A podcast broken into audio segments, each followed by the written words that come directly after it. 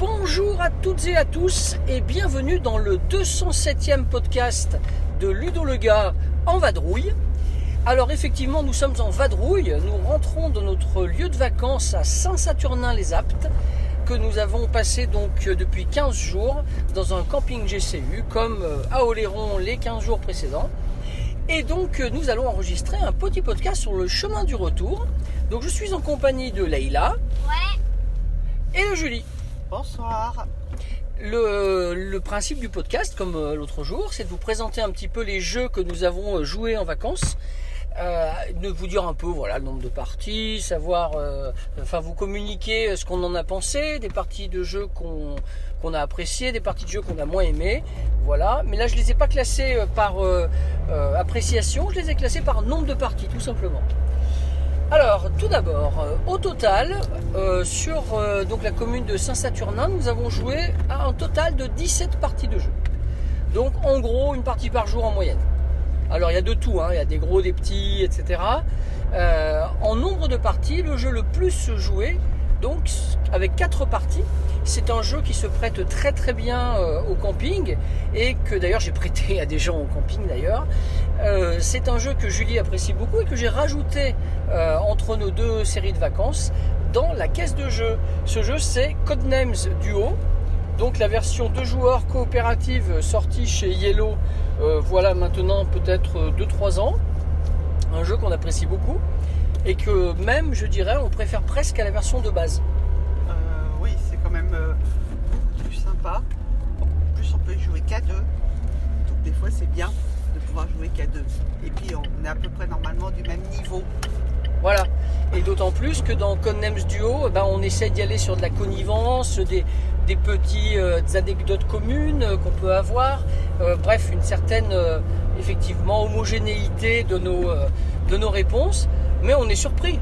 Ouais, parce que des fois, on n'a pas du tout la même façon de penser. hein. Et de, je crois que de mémoire, on en a gagné qu'une sur les quatre. Ah oui, oui, oui. Oui, oui. Ah, il me semble. fait. Voilà, enfin les comptes rendus euh, sont et seront sur mon site, évidemment, vous pourrez vérifier si notre mémoire ne, ne faillit pas trop.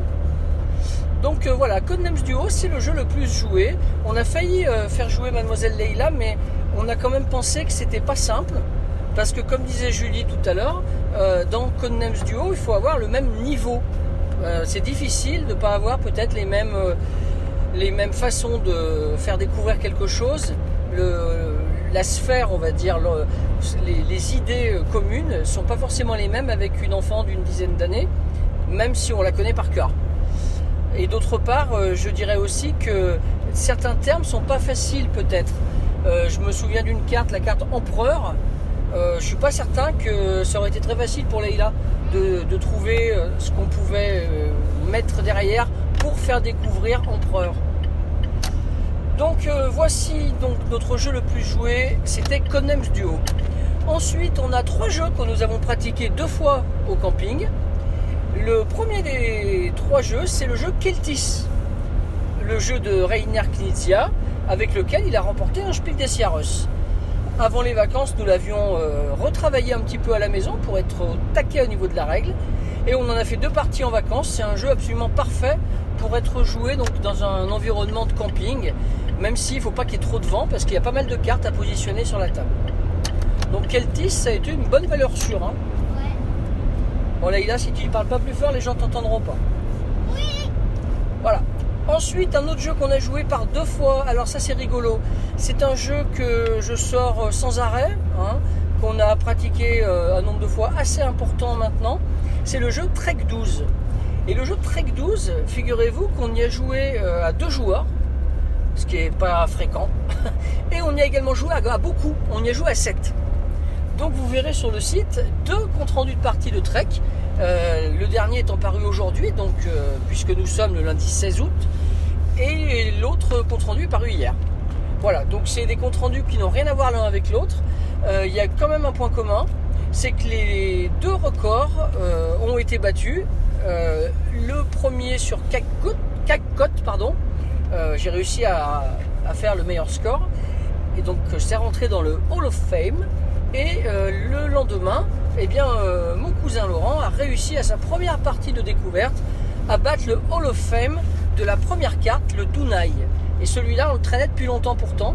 Donc euh, bravo à lui. Ensuite, l'autre dernier jeu qu'on a joué par deux fois, bon c'est un incontournable également, ça a été mon jeu de l'année 2020.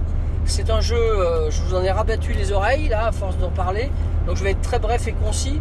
C'est le jeu Philite évidemment donc de Ryo Nakamura. Un excellent jeu qu'on peut jouer de 2 à 4, mais je vous conseille à deux joueurs. Et donc nous avons fait deux parties avec Mademoiselle Leila au camping. Mademoiselle de la bêtise.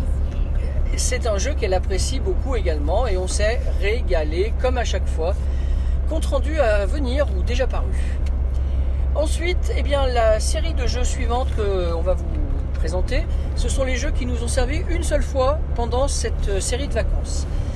Alors, euh, j'ai fait découvrir à Julie un jeu qui, euh, lui a bien plu au point qu'elle m'a terrassé. Elle a découvert le jeu Great Plains. Donc, euh, elle a pris les pions oranges que Leïla joue d'habitude et moi j'ai pris les bleus. Et donc, dans Great Plains, hein, le, jeu à deux sorti chez Funforge, très très pur, il n'y a pas de règles. Eh bien, on a vraiment l'impression à chaque partie de pouvoir progresser, d'aller toujours un petit peu, un petit peu plus loin. Et on, a, on en prend plein les dents quand une débutante, que madame, euh, madame qui est à ma droite euh, en voiture, Madame de la a réussi à me montrer, à m'apprendre en me battant à Good Plate. Bravo madame. Merci. Ensuite, euh, autre jeu qu'on a pratiqué une seule fois pendant ces vacances, c'est le jeu Assoul. Le jeu Assoul, c'était pas un jeu qui saoule, hein, même si ça rime. Assoul, c'est cool. Voilà, Assoul, c'est cool. En fait, euh, c'est un jeu que je savais euh, voir euh, sortir forcément, puisque je sais que Madame et Mademoiselle aiment beaucoup. Ouais. Et donc, on a fait une très belle partie l'autre soir, une partie sur le, le plateau de base. hein. On n'a pas pris le dos des, des plateaux. Et c'est un jeu qui vraiment marche à tous les coups, et même avec des novices. hein. Je vous rappelle et je vous renvoie à la partie de découverte pour Philippe, hein, un campeur sympathique du camping de Léron qu'il avait découvert à nos côtés donc euh, au cours du mois de juillet. Ensuite, euh, un autre jeu qu'on a pratiqué qu'une fois, c'est le jeu Can't Stop Express. Bon, alors ce jeu-là, Can't Stop Express, je ne vous le présente plus non plus. C'est un jeu de site Saxon hein, qui est ressorti très récemment chez euh, Griffon Games. Et c'est vraiment un bon, jeu qui, qui tient dans la poche. Il faut juste quelques dés, un feuillet et euh, crayon en papier. Et je vous conseille fortement une gomme quand même. Donc ça c'était le jeu Can't Stop Express. Je ne me suis pas forcément mis dans la bonne file, mais ça ira. Si c'est bon. Euh, ensuite le jeu qu'on a pratiqué qu'une fois et je pensais qu'il ressortirait, c'est le jeu Miyabi de Michael Kisling euh, chez ABBA. Donc un, jeu assez peu connu en France visiblement. Euh, mais le jeu Miyabi c'est une valeur sûre. Pour moi il est euh, vraiment vraiment vraiment euh, au top quoi. C'est un, un jeu magnifique au niveau de son look. Hein, on crée des jardins japonais. On essaye euh, de monter en hauteur, donc on a un système d'empilement euh, pour euh, monter au niveau 5 si possible, en ayant euh, au maximum aussi de, de paysages euh, identiques sur nos, euh, sur nos plateaux pour euh, être majoritaire sur ces paysages-là. Le truc super sympa, c'est les architectes qui sont placés en haut euh, des colonnes et c'est eux qui vous permettent de poser votre tuile dans la dite colonne. Et si, vous n'avez pas d'architecte en haut de disponible, vous ne pouvez pas placer le symbole dans la colonne en question. Et rien que ces toutes petites règles, eh bien, vous fournit un jeu euh, assez sympa. D'autant plus que dans la boîte, ils ont fourni pas mal d'extensions, et notamment, je pense à une nouvelle qu'on n'avait pas essayée, qu'on a découverte à Oléron. La petite extension de la grenouille, n'est-ce pas, mesdames Ouais, la, la petite grenouille, elle gêne. Elle est pénible. carrément. Elle est très pénible. Ouais. Et pourquoi est-elle pénible? Bah parce que euh, si elle est sur une tuile et qu'on veut recouvrir la tuile, et ben on peut pas parce qu'il faut d'abord déplacer la grenouille. Mais pour déplacer la grenouille, il faut mettre des tuiles à côté. Parce que la grenouille doit toujours monter ou rester au même niveau. On ne peut pas la faire descendre. Donc c'est euh, vachement sympa ce système. puisqu'on se retrouve avec. euh, Attendez une petite seconde là. Hop hop hop, je suis sur un rond-point. J'hésite entre l'itinéraire bis pour Lyon et Valence. L'itinéraire bis pour Lyon, allez, allez, allons-y. Euh, Allez, c'est parti. Marseille. Voilà, voilà. Vous vivez euh, le retour de vacances avec nous, vous avez de la chance. Oui, donc la grenouille, on vous disait dans Miyabi, c'est quand même quelque chose de- d'intéressant. Et au début, ça paye pas de mine, mais on en voit quand même une bonne utilité ludique. Ensuite, euh, le jeu suivant, c'est le jeu f- euh, Freshwater Fly. Donc un jeu sur la pêche à la mouche. Un jeu sur la pêche à la mouche que je n'avais pas essayé. C'est un jeu que je m'étais procuré à Essonne 2019, sorti chez euh, Bellwether, un éditeur américain qui avait fait un jeu de golf totalement improbable dans une grosse boîte rose où on, faisait, on projetait un- un- une sorte de, je sais pas comment on va dire ça, mais d'avion en papier tout petit qui était censé représenter donc une balle de golf. Et bien donc là ils ont fait un jeu sur la pêche à la mouche. Totalement incroyable également, avec un matériel euh, assez saisissant. Je crois que Leïla voulait en dire un mot. Oui, il est trop bien. Oui, un deuxième, alors peut-être deux mots. Euh, il est génial. Allez, qu'est-ce que tu trouves intéressant dans le mécanisme du jeu? Euh, bah, que, euh, on peut changer, enfin, on, on doit changer la mouche et puis la, Le moulinet peut-être. Le moulinet. Alors on change pas le moulinet, elle vous explique moyennement ma fille. On doit changer la mouche pour pêcher un certain type de poisson situé euh, dans la rivière. Et si ça coordonne bien, et bien à ce moment-là, vous allez le ferrer, le poisson, l'attraper, et vous allez essayer de le remonter en faisant tourner votre moulinet. Et réellement, ils ont fait un moulinet assez sympa. Euh, et on va y mettre justement euh, le jeton récupéré dessus. Et on- en général, on doit faire un, deux ou trois tours carrément de moulinet pour récupérer son poisson, lequel donnera des points de victoire. Il y a des objectifs secrets, euh, enfin pas secrets mais individuels, et il y a des objectifs euh, publics pour tout le monde. Voilà, c'est un bon petit jeu. On a trouvé un peu longuet.